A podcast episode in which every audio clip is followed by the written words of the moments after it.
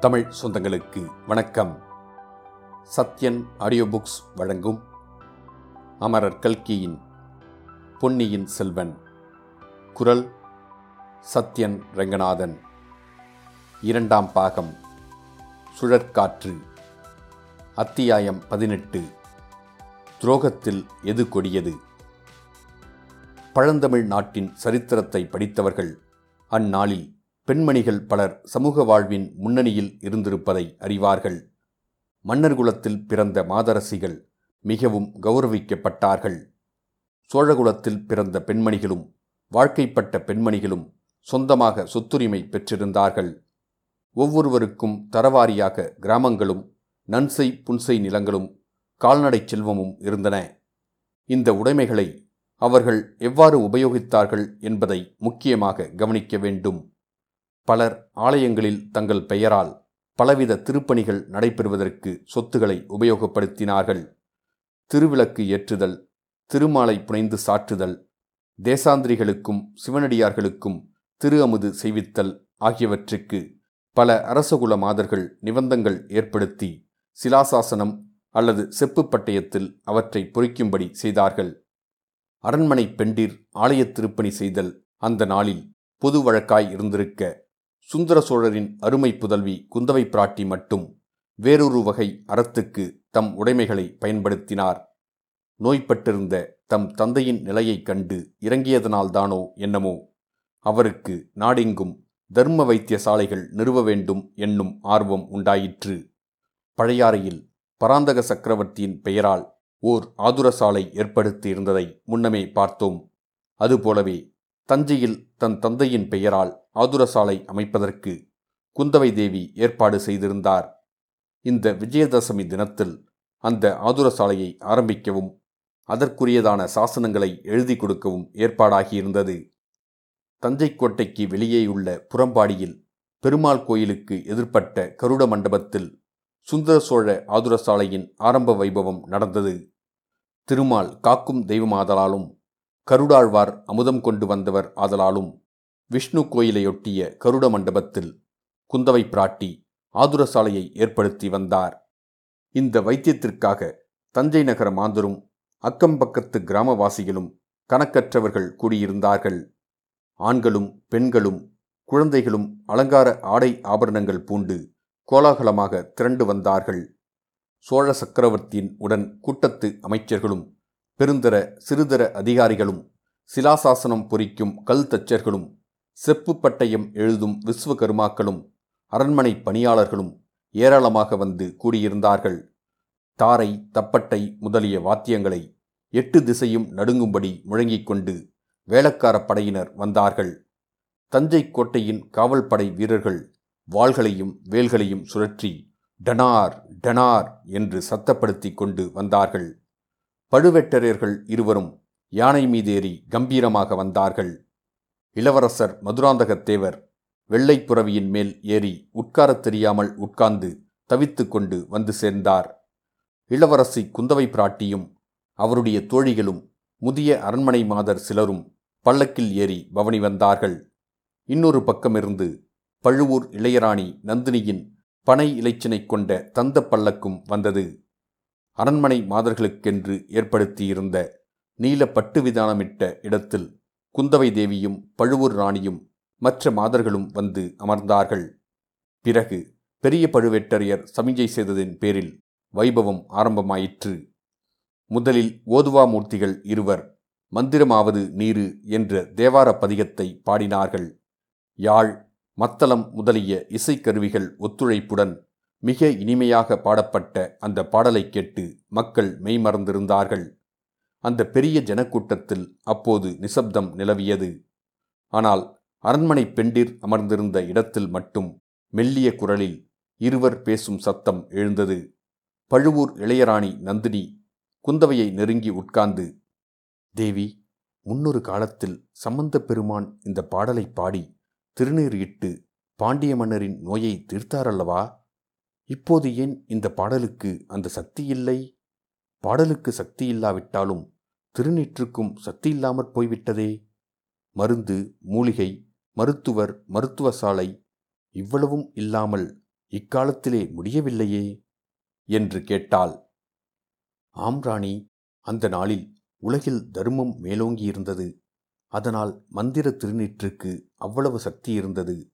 இப்போது உலகில் பாவம் மலிந்துவிட்டது.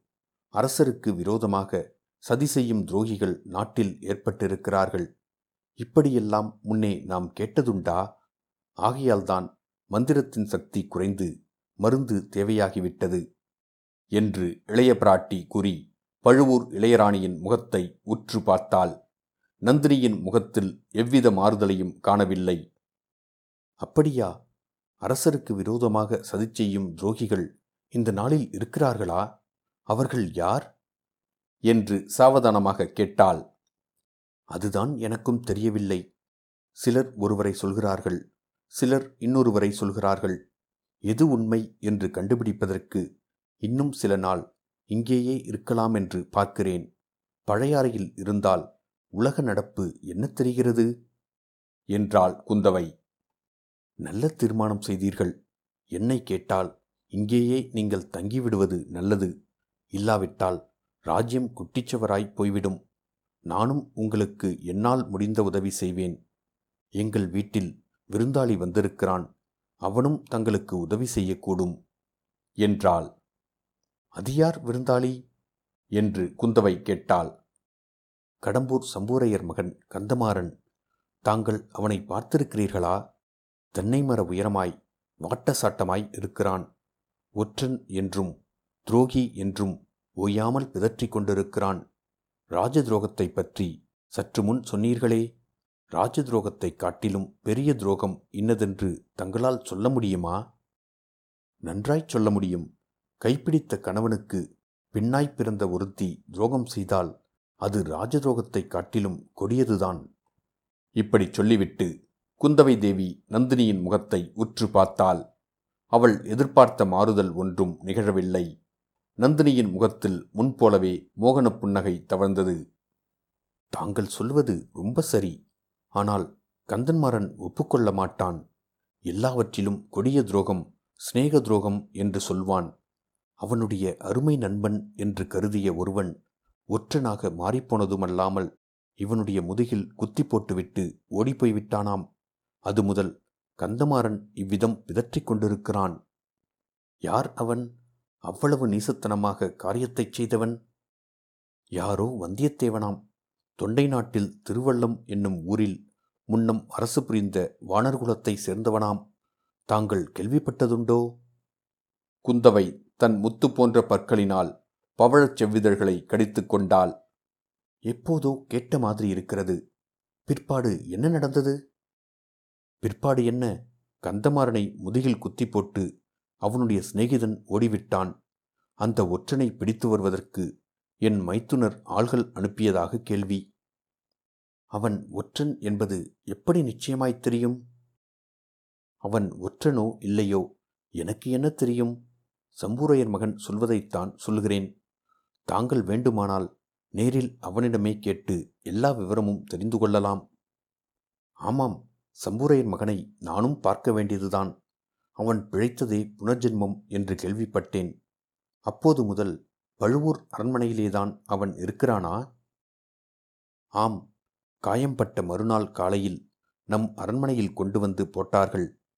காயத்துக்கு வைத்திய சிகிச்சை செய்ய வேண்டிய பொறுப்பும் என் தலையில் விழுந்தது. மெதுவாக உயிர் பிழைத்துக் கொண்டான். காயம் இன்னும் முழுவதும் ஆரியப்பாடில்லை நீங்கள் பக்கத்தில் இருந்து பராமரித்து இன்னும் முழுதும் குணமாகவில்லை என்பது ஆச்சரியமான விஷயம்தான். ஆகட்டும் ராணி நான் அவசியம் வந்து அவனை பார்க்கிறேன். சம்போரையர் குலம் நேற்று முந்தானால் ஏற்பட்டதா?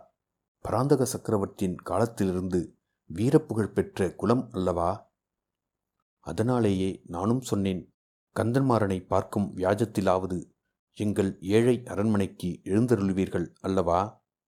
என்றாள் நந்தினி. இதற்குள் தேவாரப் பாடல் முடிந்தது. தானசாசன வாசிப்பு ஆரம்பமாகிவிட்டது. முதலில் சுந்தர சோழ சக்கரவர்த்தியின் திருமுகம் படிக்கப்பட்டது. நமது திருமகளார் குந்தவை பிராட்டிக்கு நாம் சர்வமானியமாக கொடுத்திருந்த நல்லூர் மங்கலம் கிராமத்தின் வருமானம் முழுவதையும் இளைய பிராட்டியார் தஞ்சை புறம்பாடி ஆதுரசாலைக்கு அளிக்க உவந்திருப்பதால் அந்த ஊர் நன்சை நிலங்கள் யாவற்றையும் இறையிலி நிலமாக செய்திருக்கிறோம். என்று அந்த ஓலையில் சக்கரவர்த்தி தெரியப்படுத்தியிருந்தார். திருமந்திர ஓலை நாயகர் அதை படித்த பின் தனாதிகாரி பெரிய பழுவேட்டரையரிடம் கொடுக்க பழுவேட்டரையர் அதை இரு கரங்களாலும் பெற்று கண்களில் ஒற்றிக்கொண்டு கணக்காயரிடம் கொடுத்து கணக்கில் பதிய வைத்துக் கொள்ளும்படி சொன்னார். பிறகு குந்தவை பிராட்டியின் தான சிலாசாசனம் படிக்கப்பட்டது.